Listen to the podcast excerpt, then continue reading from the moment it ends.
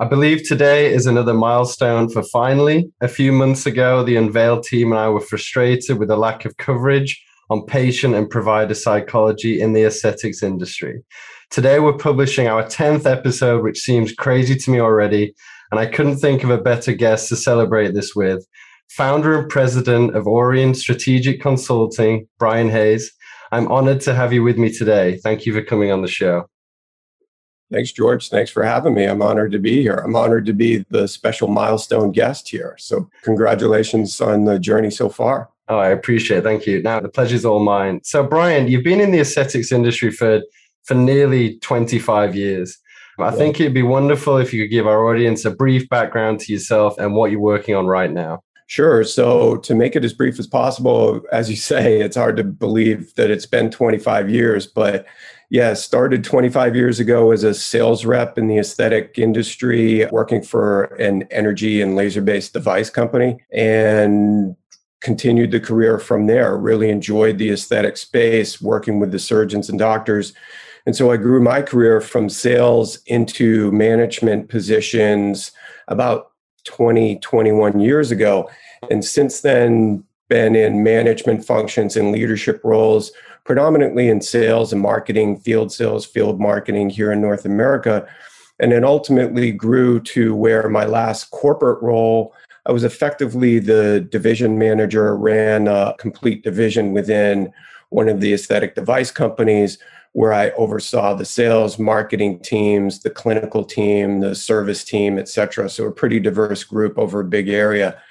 And then decided with some changes personally and professionally to make a different shift. I was getting tired of the corporate grind. I wanted to do my own thing, pretty entrepreneurial. So I started Orion Consulting to really around the idea of providing, in general terms, business support for doctors. I saw over the last several years in working with doctors in the field more and more business challenges come up, more and more business difficulties, more and more pressures on the practices from a competitive standpoint, how to stand out, how to run the business. And so I created Orion with the idea of really trying to give back and leverage some of the experience that I had over the last 20, 25 years on the business side and bring it to the providers and the doctors.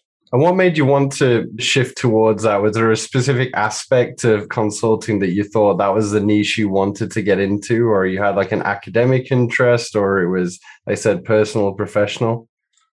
Yeah, balance of personal and professional. On the personal side, the thing I loved best about my job in the leadership roles was the time I got to spend coaching, teaching, supporting the team itself. And that was really what I loved most. And as I got higher up the corporate ladder, dealing more with CEOs and boards of directors, I was doing less and less of the coaching, direct interaction. It was occupying less of my time. And so personally, I wanted to get back to that. Professionally, I looked at it a couple ways. I really saw good practices and good doctors who were doing everything right clinically had a great approach. They were highly skilled, but were really struggling on the business side as things got more challenging and more complex and more competitive. And I really wanted to give back. I really wanted to help. In the course of my corporate career, as I would meet with doctors out in the field, inevitably it would lead to questions of, hey, what do you think of this? Or here's a challenge that I'm dealing with. And it would be an off the cuff sort of relationship or question and answer.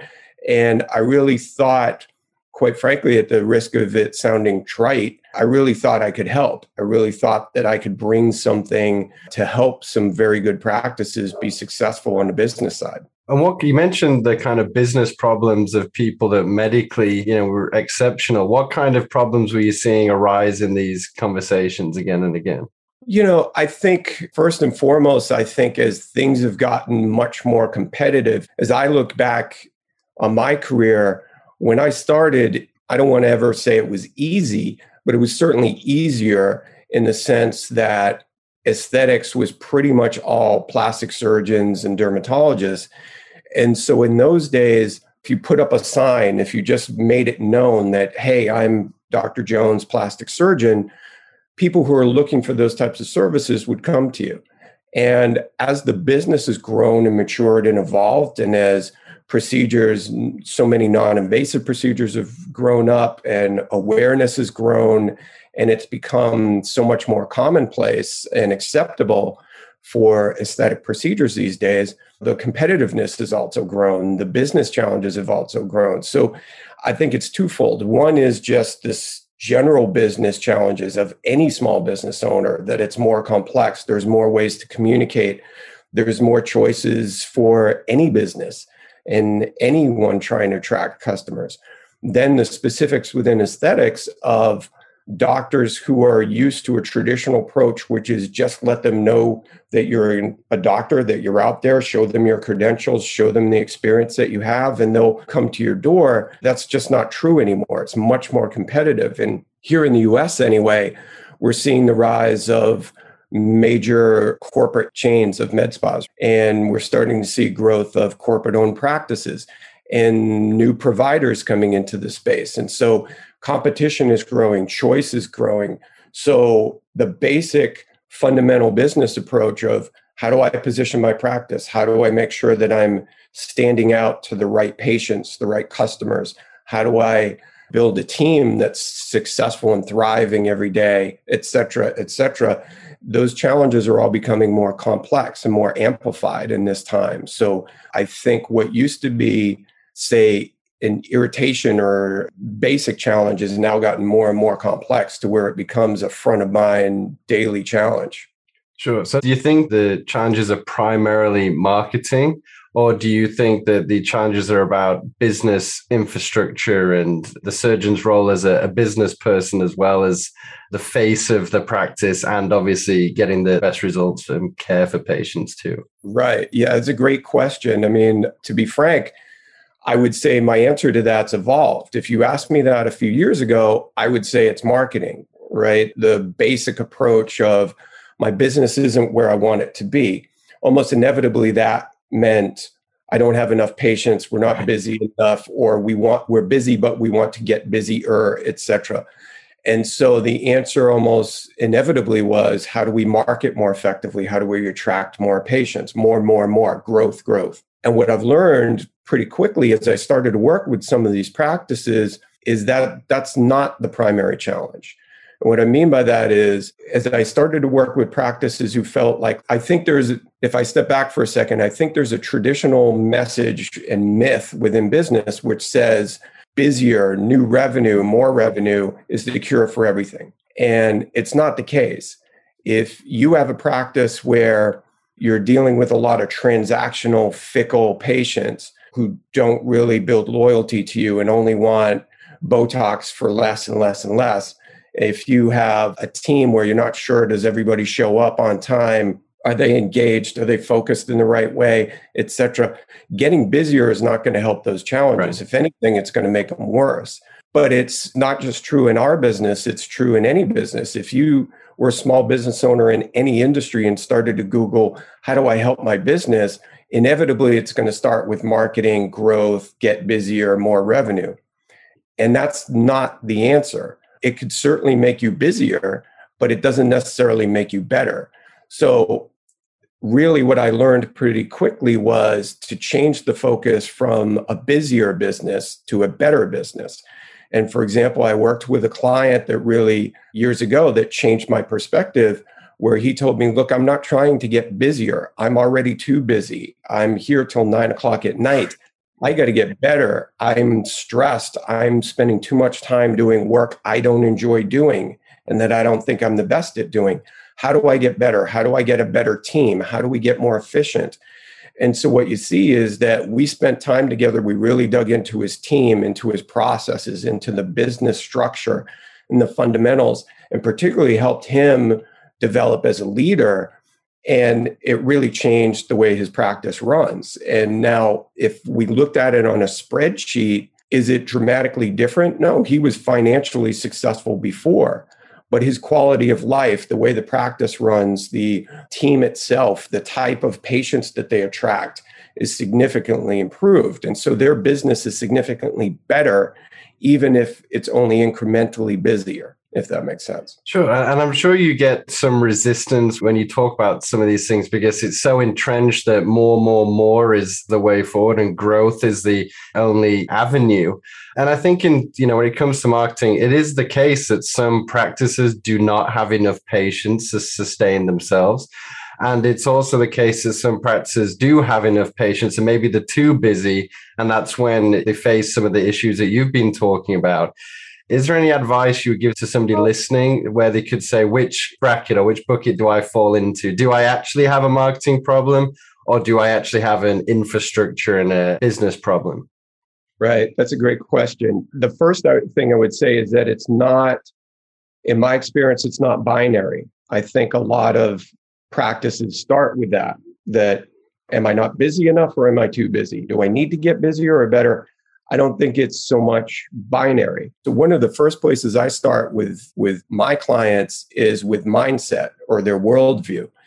And while that can sound a little maybe soft or fluffy, particularly for a, a practice, that, hey, I'm Brian, I'm trying to get busier, I'm trying to get better business, and you're talking to me about mindset and worldview. Like I need practical advice here.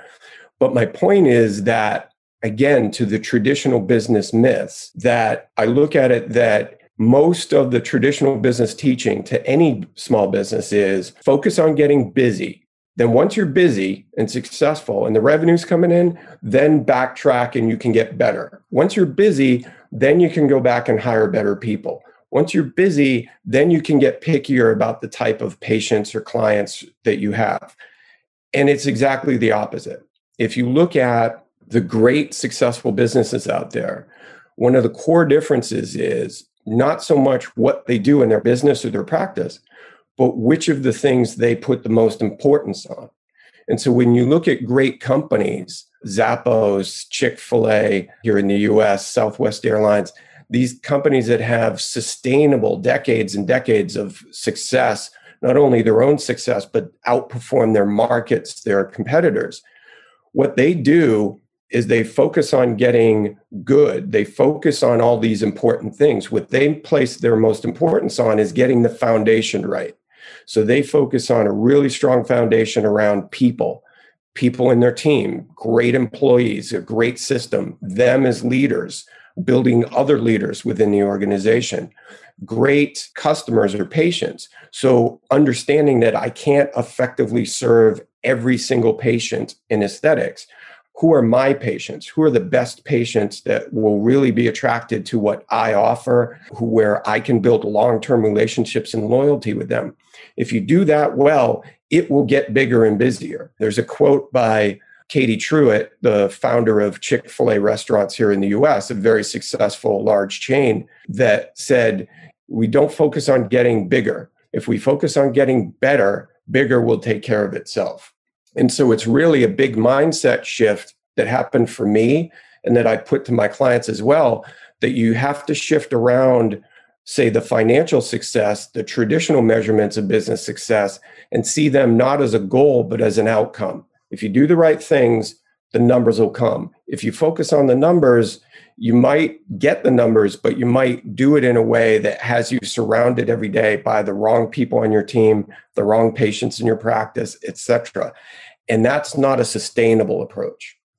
So, so what can practices do? And I love Chick Fil A, by the way. Whenever I'm on my travels, I eat far too much of it. So, but what can practices do when it comes to laying the right foundations? And you were talking there about setting the right process, so that if you do the process right, the outcome is almost inevitable. But it's a symptom of that, rather than you going through, you know, weird tactics or getting as many people in as possible and just being chaotic trying to reach that. So, what can they do for that foundation and that process? So, what I did is I spent a lot of time, even before starting my own consulting agency and coaching agency, I spent a lot of time on answering that question myself for my own business and for my own teams.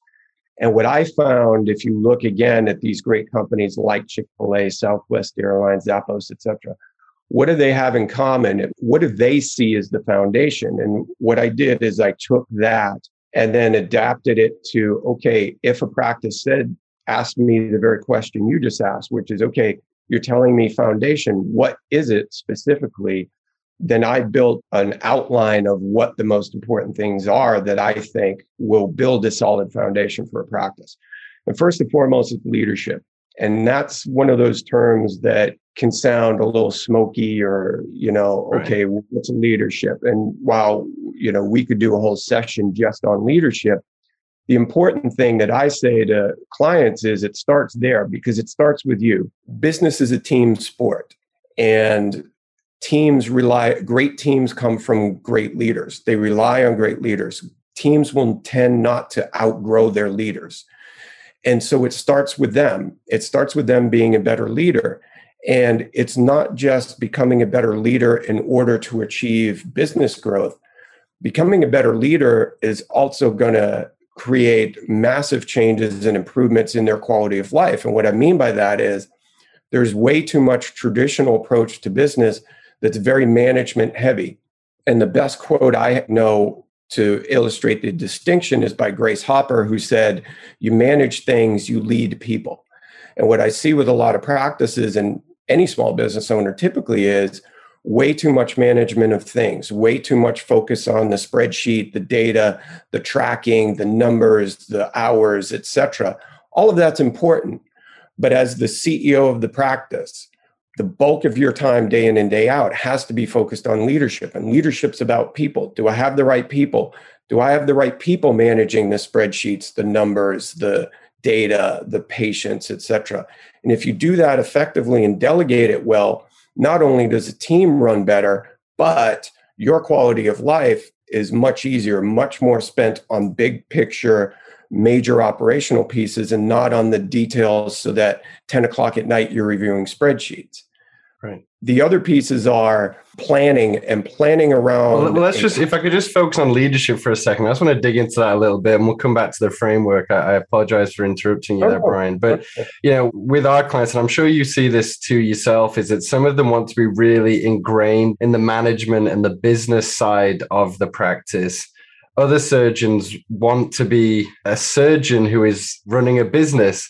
And and those feel very distinct to me between a business person and a surgeon. And it's almost a spectrum of how involved they want to be on the business side of things. Is there a right or wrong there? I mean should the surgeons stick to surgery? Should they focus more on becoming part of the business in terms of the management and you know the tracking and all that side of thing? Where is the best point for them on that spectrum yeah, great question. So, my direct answer is there's not a right or wrong.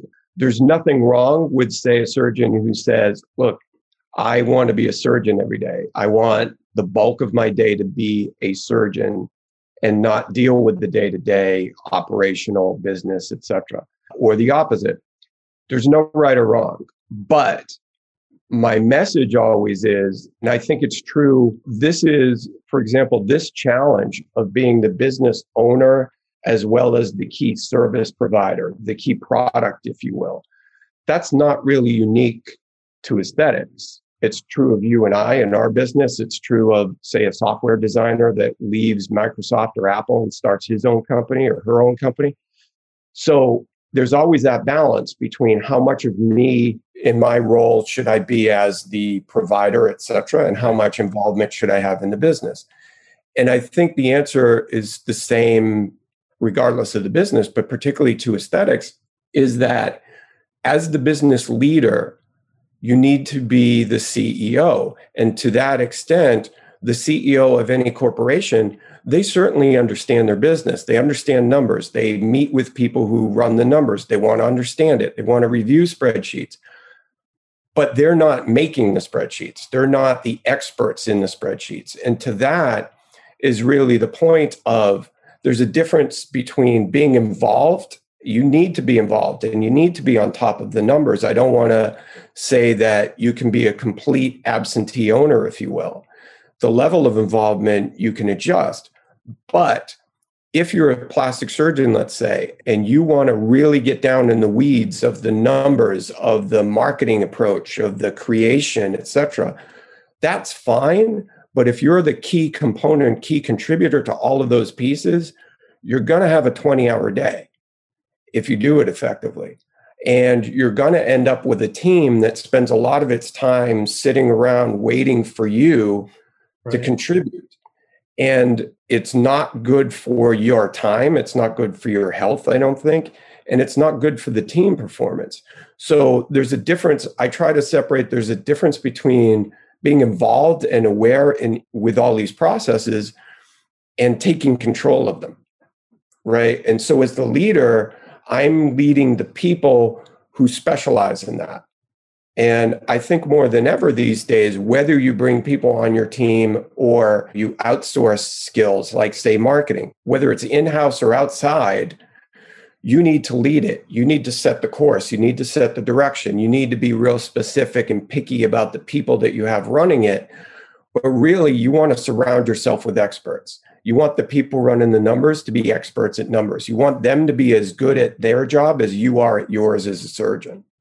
And that's really where the magic's going to happen. So it's not so much a case of involvement or focus. It's really that distinction between you want to lead all those processes, but not manage them. And, what do you think setting direction looks like? Let's take marketing, for example. I know you work with surgeons with processes, and you know we work with them somewhat with processes, but also in marketing. What do you think the expectation should be from the surgeon when it comes to, say, telling their marketing department or their agency that this is the direction to go in? Great question. So, I think in terms of direction, I guess there's a lot of answers to that. But I think if I play out, say, the scenario of the surgeon interacting with the marketing team, whether they're in house or outside, it's less about the surgeon saying specifically, you can contribute anything you want. You could say, look, this is the type of look I want. These are the colors that I want our brand to be built around, etc. Right. Can contribute all of that. But if you're knee deep in the messaging of, okay, I want this word changed to this, and I want that changed to that, and I want it here, not there, I think that's too much. I don't think that, now again, there are some surgeons that I have met a few who really have educated themselves on, say, in particular, social media marketing, etc I'm not saying they should stay out of it, but I am saying that more than ever, you should surround yourself with the experts. And that expert might not be you. And so, in putting a marketing campaign, and again, I don't mean in any way to diminish the importance of marketing. Every business has to be able to communicate their message and put it out there. Simply that traditionally it's looked at as that's the only thing. That's it. Absolutely. You get marketing right and everything goes from there. So, my point here to your question as a leader would be meeting with the marketing team, you really need to communicate the vision and direction you have for the message. So, what are we trying to say? Who are we trying to reach? Who are the ideal patients that we want to reach? And if we don't, if you don't know that, how do we find out who they are? And I really, to this point, within the process of leadership, the point of leadership really, great leadership comes from great questions more than even great answers. As the leader, I'm not going to be expected to have every single answer. I need to ask important questions. Who are our ideal patients? And if nobody knows, then we've got a task. We got to figure that out, for example, right? And so I want to lead that process. The doctor, the surgeon should lead that process and help clarify this is what's important to us. These are the types of patients we want to attract. This is the type of message we want to send this is our vision for who we want to be. And I would tell you that I work with a lot of practices who tell me, well, I have a marketing agency. And I told them that, but they told me, no, you need to communicate this message. You need to market this and you need to. And again, that's tail wagging the dog. That's a case of now you're managing marketing campaigns instead of leading marketing efforts. Sure. And I don't mean to make it just about semantics, but the difference is important that the doctors really lead that process about its direction, its purpose, the goals, and then surround yourself with good people who are going to say, ready, set, go, and will go and execute on that vision while you're in surgery. And it sounds like curiosity is a major factor in that as well. You know, asking the certain questions and and almost being aware of what questions are worth asking. And you know, and that's a part of leadership. You know, if you say you look around the room or Zoom these days, and if nobody can answer it, then you have something you need to work on. But I understand, you know, leadership is just one part of the foundation. What else should uh, practices be focusing on? Yeah, it's one part of the foundation, but it's for my practice, for my clients, it's the key part It's sure. it really that's what's unlocking all the rest of it because it has to start with leadership. And so from there, very simply, I have six key components that all interact, all interact. They're not silos, but just real quickly, first is vision, strategy, and tactics. So having a clear vision of what's the purpose of the practice. What are we doing this for? If I often ask the surgeons I work with, if we were going to your retirement party and you're looking back on your practice, what stands out to you? How do you know it's successful? I doubt you'd pull up a spreadsheet or numbers or metrics and say, well, look at the awards. You probably talk about impact and people and who you helped, etc. So make that more of a clear vision to help inspire the direction of who you hire, who you attract as patients, etc. And really that leads to having a clear plan of how you're going to achieve those goals. And the second piece is exceptional teams, really making a commitment again to surround yourself with incredible people. I think a lot of doctors feel, as many small businesses do, particularly these days with the great resignation, that people feel vulnerable of, I want a good team around me, but I don't want to invest too much in them and then have them leave. And what if they leave me stranded? Again, the great companies know that this is where all the magic happens really building an exceptional team, really building great people around you. And again, if it's well led and you have clear vision and clear focus and direction, and you know who the right people are, you know, as Jim Collins, the author of Good to Great, says, if you get the right people in the right seats, it's going to be an incredible run for you. And again, the leader gets benefit as well that this is giving you the comfort, the peace of mind, not only the business results, but the personal peace of mind that things are in good hands. I know it's being handled. I don't have to lie awake at night worrying what's going to happen tomorrow. Is everybody going to show up, etc. So, and how do you know? I mean, there are two parts there about the, the right people and, and the right seats. I mean, that's something that we come across quite often is surgeons not knowing who do we actually want around us what are the roles that make a successful practice when it comes to the team you know underneath the surgeon or working alongside them right so again, great question. It's again, there's so much we could do just on hiring and team building. But I would say it starts again to getting the right people on the team. And who are the right people? Again, this comes up a lot with practices of look, Brian, good people are hard to find. It's challenging out there. It's more challenging than ever during this great resignation. People want all kind, they're making all kinds of demands and they want these great jobs and i just got to take what i can get. And that's really where it starts. You can't compromise on the people in your team. And so i emphasize you know at southwest airlines for example they always talked about hire the things you can't teach. And so for example what i mean is most practices let's say we're hiring for a front desk position and practices will say, well, look, this is a pretty basic kind of entry level position. So I'm not going to go crazy. Look, this is what I want. I want some basic skill sets, ideally, if they've had some experience at a plastic surgeon's office, et cetera, et cetera. So here's the list of skill sets. Okay. And you get 20 resumes and you do some basic interviewing, and this person seems fine. And so you hire them, and then you cross your fingers and hope for the best. That's leaving too much to chance and luck and so when I talk to doctors and ask them, you know, what would you look for in front desk? Here's all the skill sets. If I ask them, tell me about the best people on your team right now, tell me about them. What makes them the best people on your team? And what I'll get usually is a list of, well, she's passionate, she's dedicated, she's an incredible teammate, she always gives her best. You know, she's always asking how to help. She improves herself. She's learning all the time and put, wants to go to conferences and get better. So if you take that list of what makes the great people on your team and you take the list of requirements for the job, you can see they're completely different. You're hiring skills and you're hoping to get all these character traits. And so, what I try to do is shift the mindset of my clients to you got to focus on who you hire, not the skills you hire. Because, look, if you hired someone for the front desk there's lots of courses online at conferences that can teach you how to get better at answering phone calls, handling patients, customer service, etc. All the skills of that job can be taught.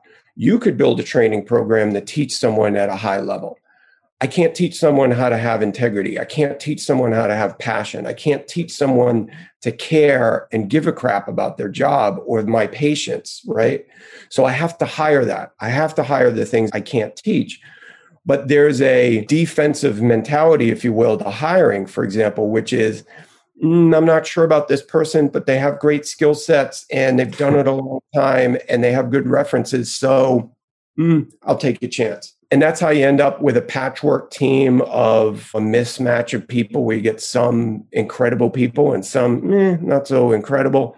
And that's not going to be a high performance team. So it all starts with right people. Before we get into right seats, we got to get the right people.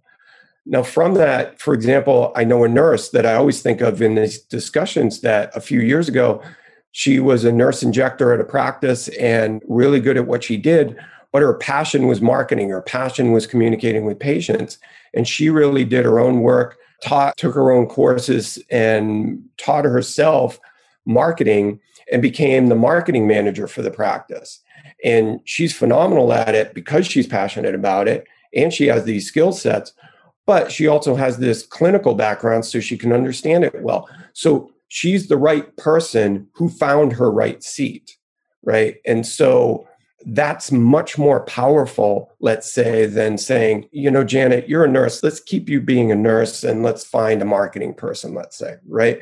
Because what she brought wasn't necessarily the marketing skill sets and the experience by any stretch, but she brought a passion and a determination to be good at it and a knowledge base that nobody from the marketing side could bring. Right. So, first right person, then right seat. But how do you combine that with we have an open position, right? I mean, maybe not every practice has the luxury of kind of a rolling, you know, hiring philosophy where they're bringing people on all the time and then finding what's best for them. Even if you know that we need to fill the front desk position, how can you hire for personality traits rather than necessarily just skill sets? Yeah, you know, the time pressure so the two points to hopefully to address your question accurately, the time pressure first and foremost, right? That I talk to practices who say, boy, that's all well and good, Brian. And in a perfect world, I'd do that. But look, tick tock and right. there's no one at the front desk and I'm asking other people on the team to cover and I don't have time for great. I just got to get acceptable. And to that I say, well, without being trite, if you don't make time to do it right, you'll make time to do it over. And the rushing approach to people, the cost of doing it wrong is far beyond what you think it is, what most practices think it is. Meaning that, okay, I hire somebody quickly. I hire the best of what I got. I hire the most mediocre person I can. Right. And I don't expect that practices hire mediocre people, but we put more into I trust them. They've done this job before. They'll be fine. So you put them in place and they do the job. At the front desk, that's the first impression for your practice. And if every fifth call she alienates a prospective patient, there's 20% in business that's not coming into your practice. If you're a surgeon and that average patient is $5,000, that's a lot of money every year. And as long as it goes on. Now, if you find out, well, that's not going to work, so I'm going to change her, and now you go do it over. Now you're repeating the process. And the estimates are anywhere between 50% and 200% of a person's salary to replace them if you had to terminate them. So now you've got a direct cost that you got to rehire somebody else, put the piece in place. You've got the disruption to your team, disruption to your practice, any more gaps that now we're right back to where we were with more team members covering it, et cetera. So I'm giving you a nightmare scenario, but it's not far fetched. Right. And worse are practices who say, eh, he or she, they're not great, but what if I hire somebody worse? And so they just accept it and put up with it, and it's costing them money. And again, from a team perspective, you may be pushing out good team members right now who say, I don't want to work around mediocre people. So it could cost you even more on the other end. So the cost of doing it wrong is astronomical. Now, it's people. So you're not going to be perfect. You're not going to bat 100%. But at least if you put the effort in in the process and take your time and really commit to it, you're going to do it well more often than not. and you're going to mitigate any potential damage or side effects. And so, my advice is I get it. We're all under a time crunch, but you got to take as long as it takes and you got to put the effort in. And you also have to understand that if you're looking for great people, just numerically, there are less of them. There's a lot more mediocre than sure. great. So you're going to have to work a little harder. You're going to have to sift through more resumes. You're going to have to do more interviews. But I really feel like the time investment on the front more than pays for itself on the back end and down the road. And so I certainly point to that as a key factor for practices. Sure. And I think if you can bat 50% on employees, then that's probably about the best you can get. You know, just taking into account look and not knowing how somebody's going to be on the job. And that's what I've heard from people in aesthetics and other industries.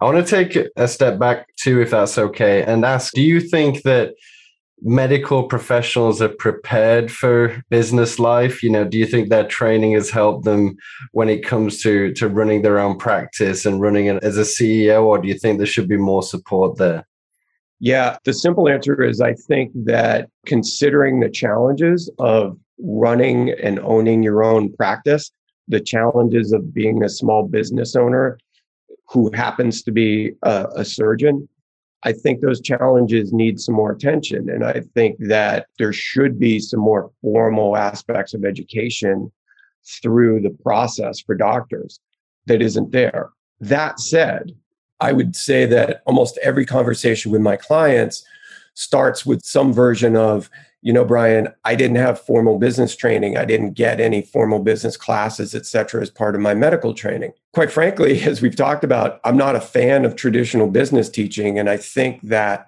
most of the business formal business education that's out there these days is created around outdated processes outdated messages aimed at very large corporations not small businesses. Right. So i don't think a lot of it is helpful quite frankly so, yes, I think the simple answer is yes, there needs to be more attention paid to it. There needs to be more education and awareness. But I think it also, the education itself needs a radical updating to be more effective or more useful to doctors and small business owners these days. I think there's an assumption, though, from that, for example, that says, I graduated with a medical degree, taught me how to treat patients and be a surgeon, but didn't teach me how to run a small business. But again, that's also true of the software engineer who leaves Apple. It's true of a lot of people. It's even true of business people who might have been VP of marketing or VP of sales at a company, but that's not the same as owning your own business, as you know, right? right? There's a lot of other dynamics and elements to it. So I think part of it is yes, there needs to be some education. Yes, there also needs to be some understanding that there's maybe not a perfect way to prepare for it. And that's where I constantly fall back to the leadership piece. The one aspect that I do talk to clients about that is somewhat unique for doctors and particularly surgeons coming into owning their own business is the process of becoming a surgeon itself. So the grueling grind of going from medical school, of getting accepted, of being one of the elite in your class to get accepted to medical school. And then once in medical school, being one of the elite to get accepted to a surgical program. And then again into plastic surgery rotations and residency, right. et cetera, et cetera.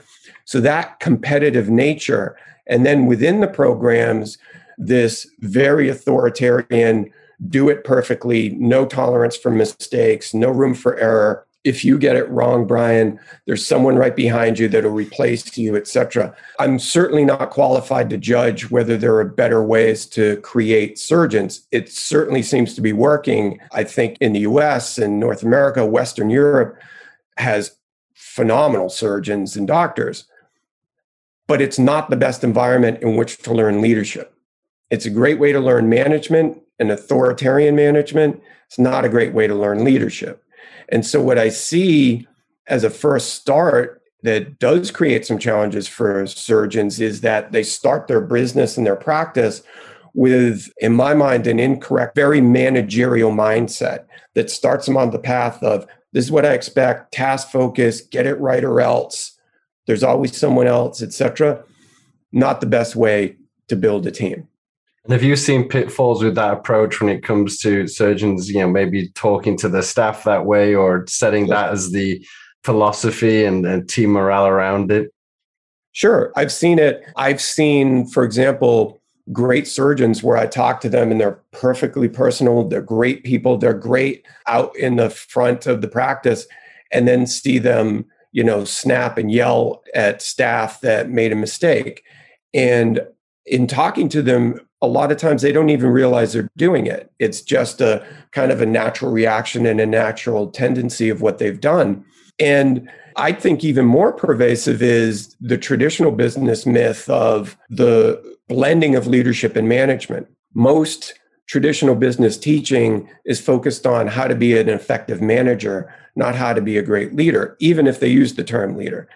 And what I mean by that is that, for example, I've had several clients give me some version of the phrase, I need to be an authority. I need to be the boss. I need to let people know I'm in charge or they won't respect me. Sure. And again, that's not true. They might fear you. They might, if you take the traditional carrot and stick approach to team building and management, you know, you'll get compliance, you'll get task accomplished, but it's not leadership.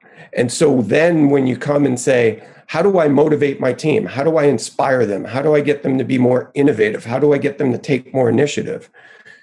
It starts with you, not them they're not going to outgrow you. They're not going to take initiative if the penalty for failure is so severe. If it's all carrot and stick, I'm not going to do anything unless either there's a fear of punishment or a reward on the other end. And that approach either makes it a really difficult place to work where everyone's afraid of the stick, yeah. or a really expensive place to work where the only way I get people to do things is if I pay them more and reward them more and bonus them more. And then you're constantly pricing yourself out of business. Sure. So I'm thinking, you know, leadership is important, your team is important. I, I was also reading on your website before the show how you do kind of like a, a state of the practice analysis. What what other areas would would you look at in that? So, with it, I look at, for example, their ideal patients. Do they know who their ideal patients are? This ties into marketing. While I don't focus specifically on marketing, again, I focus on the foundation that enables their marketing approach to be more effective. And again, to that, I think the traditional approach is more get more patients. Here's a hot new procedure. Let's add it and attract those patients. Hey, what about prejuvenation for millennials? Let's start doing that. I'm not saying any of that is wrong or right, but it's like any business. It's going to be hard for you to stand out if you're a generalist. I know that message is out there a lot for practices, but I think it gets misinterpreted as I'm the, the breast augmentation specialist, I'm the facelift specialist. And I don't mean it so narrowly. It's just a case of the same way we just, there are so many parallels between team building and building a base of ideal patients, meaning who are they? Who do you want in your practice? And I asked somewhat the same questions that I asked with team. Who are your best patients? Who are those patients that just love you no matter what? Who hug you when you see them? Who cry tears of joy with their results? And the doctors will say, if I had all that, if my entire practice was that patient, oh, what a joy right. I would. Okay, so focus on finding more of those patients. And it gets rejected as that's a fantasy world. You can't have that. Look, realistically, you can't have 100% of that. Well, you could do way more than having 10% of that. And part of the challenge and the reason that you don't have more than you do is you're trying to be all things to everyone. And, you know, as Seth Godin says, customers can choose anyone. And if your marketing says, hey, we're anyone, then you're going to get a mishmash of patients. And why would a patient choose your practice for Botox, let's say, over a large med spa chain? That med spa chain spends way more on marketing than you can. They buy their Botox most likely cheaper than you can. They have price advantages, they have volumetric advantages let them have the patient that only cares about how cheap the Botox is and focus your efforts on attracting the patients who care about outcomes, who don't care about the brand They don't care what's in the syringe, they care who's holding the syringe and focus on that. And I think that's a big part of my message as well is getting clear on what type of patient do you want? And again, to quote Seth Godin, of his message of minimum viable audience on focusing on a narrow focus on specifically attracting the right patients to your practice, not any old aesthetic patient. And again, that to me isn't about one particular procedure or type of procedure, it's about the type of patient. And it could be a whole range of procedures, but the type of patient that's interested in those procedures. And I think, look, you know, to make it very binary on the business side, there are price focused transactional patients out there who don't aren't going to build loyalty just want a quick easy inexpensive botox and they'll be fine with the outcome and next quarter, they might pick another provider that's cheaper or closer or whatever the tiebreaker is. And there's a group of patients that look for relationships. They want to build a relationship with a practice, with the people in your practice, with your team, with you. And that's where you should be focused. You should be focused on those people. Again, all of my messaging is about building a sustainable business for the long term.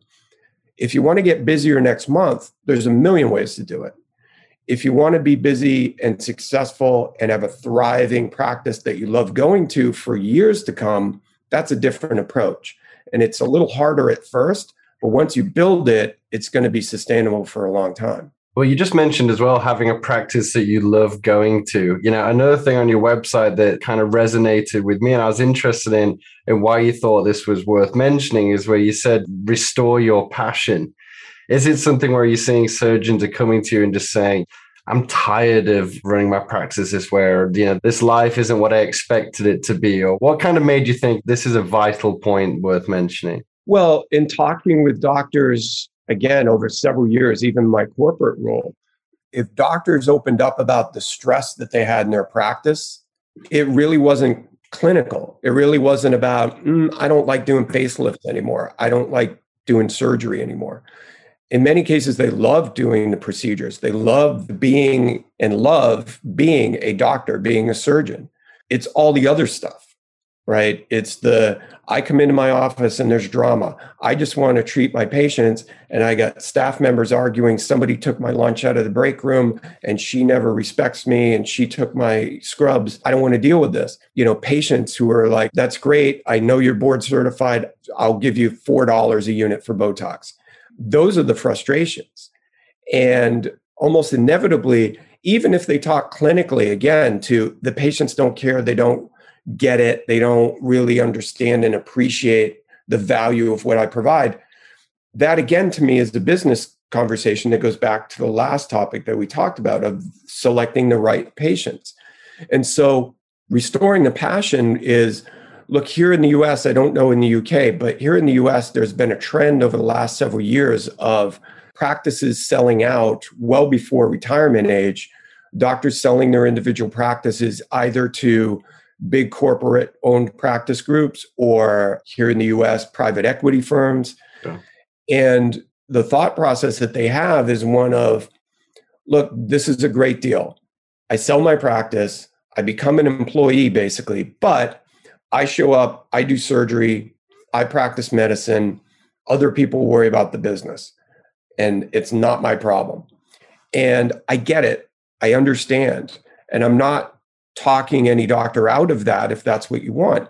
I think there are some doctors that go down a path of private practice, of owning their own practice, just like we all do with entrepreneurship, and think this is going to be great, and then get into it and say, look, this isn't my thing. That's fine if you want to be a doctor and you want to be part of the team where you just practice medicine, God bless, that's great. But I also think there are a lot of doctors who really do want to be entrepreneurs, really want to run their own practice, really want to set the trends and the direction, but just are so frustrated and beat down by the business every day that they just say, forget it. It's not worth it.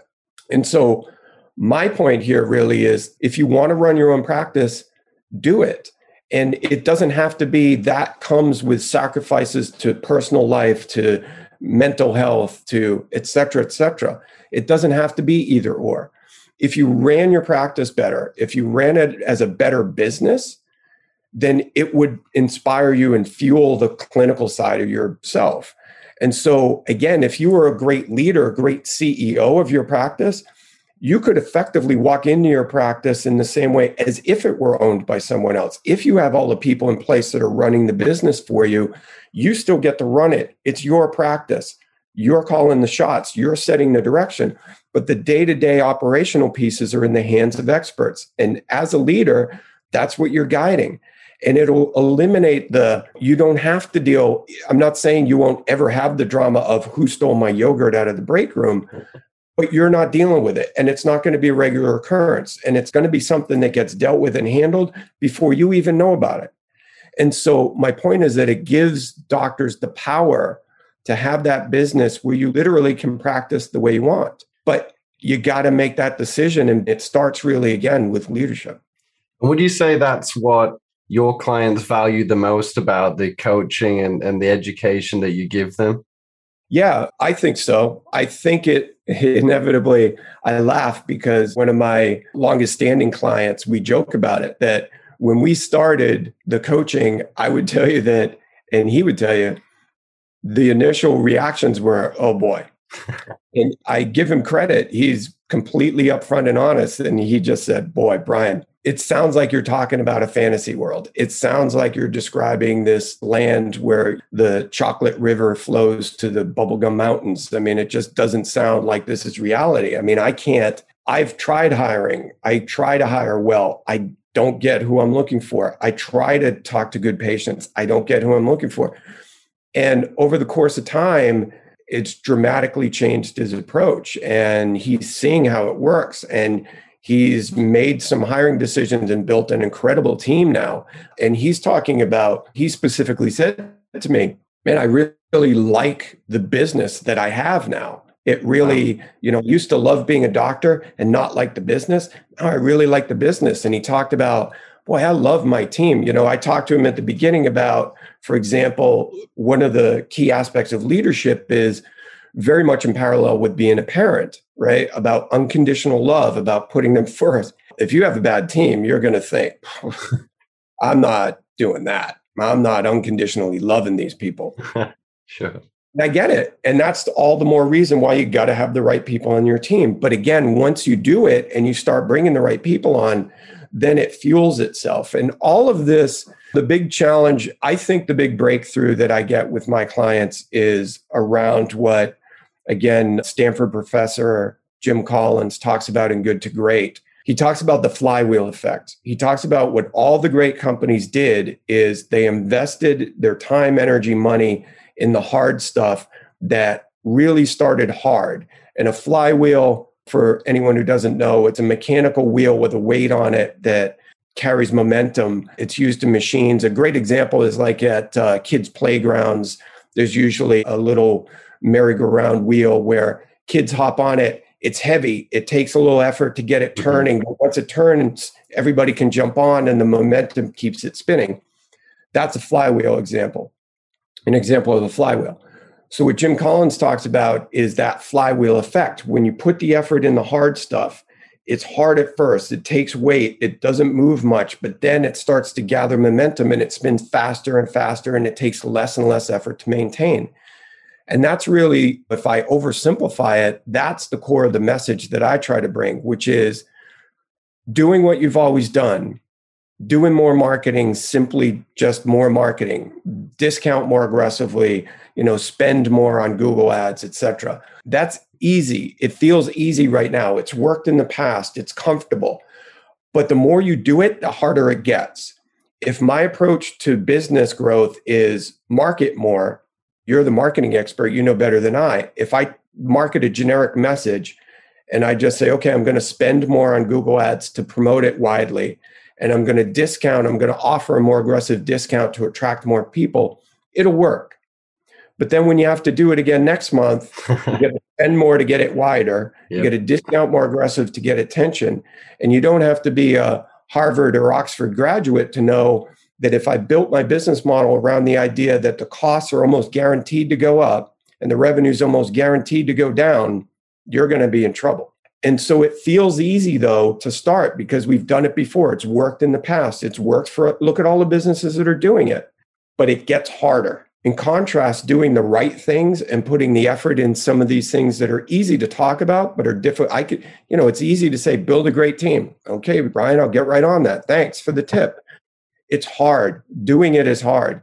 But like the flywheel, when you put the effort in and you put the investment in, it turns quicker and better and faster. And before you know it, it's carrying its own momentum and it gets a lot easier. Right. The sustainable part of that being the the kind of key attraction. So, Brian, you've listened to the show, you've been a big supporter, right? So, and I appreciate you doing so. You know how I always end with a question about the theme of the show being finally, where we look to kind of patient research and the amount of people saying, you know, I'm finally ready to live this way, I'm finally ready to get this procedure done, or whatever it may be. I just wondered if you've had any finalies recently.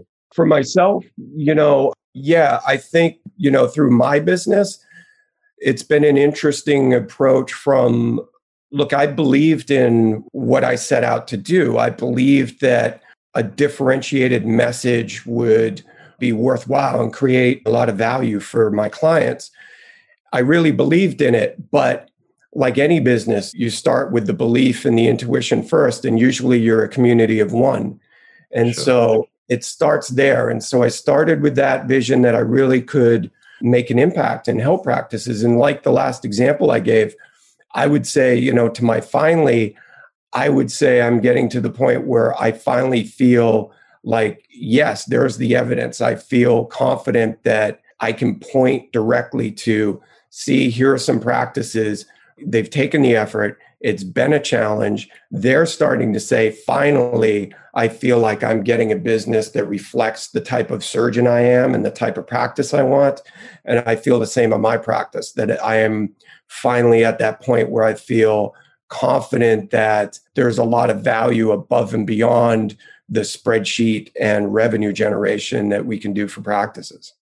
Absolutely. And I hope this podcast gives an intro to a few people that may not have heard you speak before. So, Brian, thank you so much for being on the show. My pleasure, George. Thanks so much for having me. Absolutely.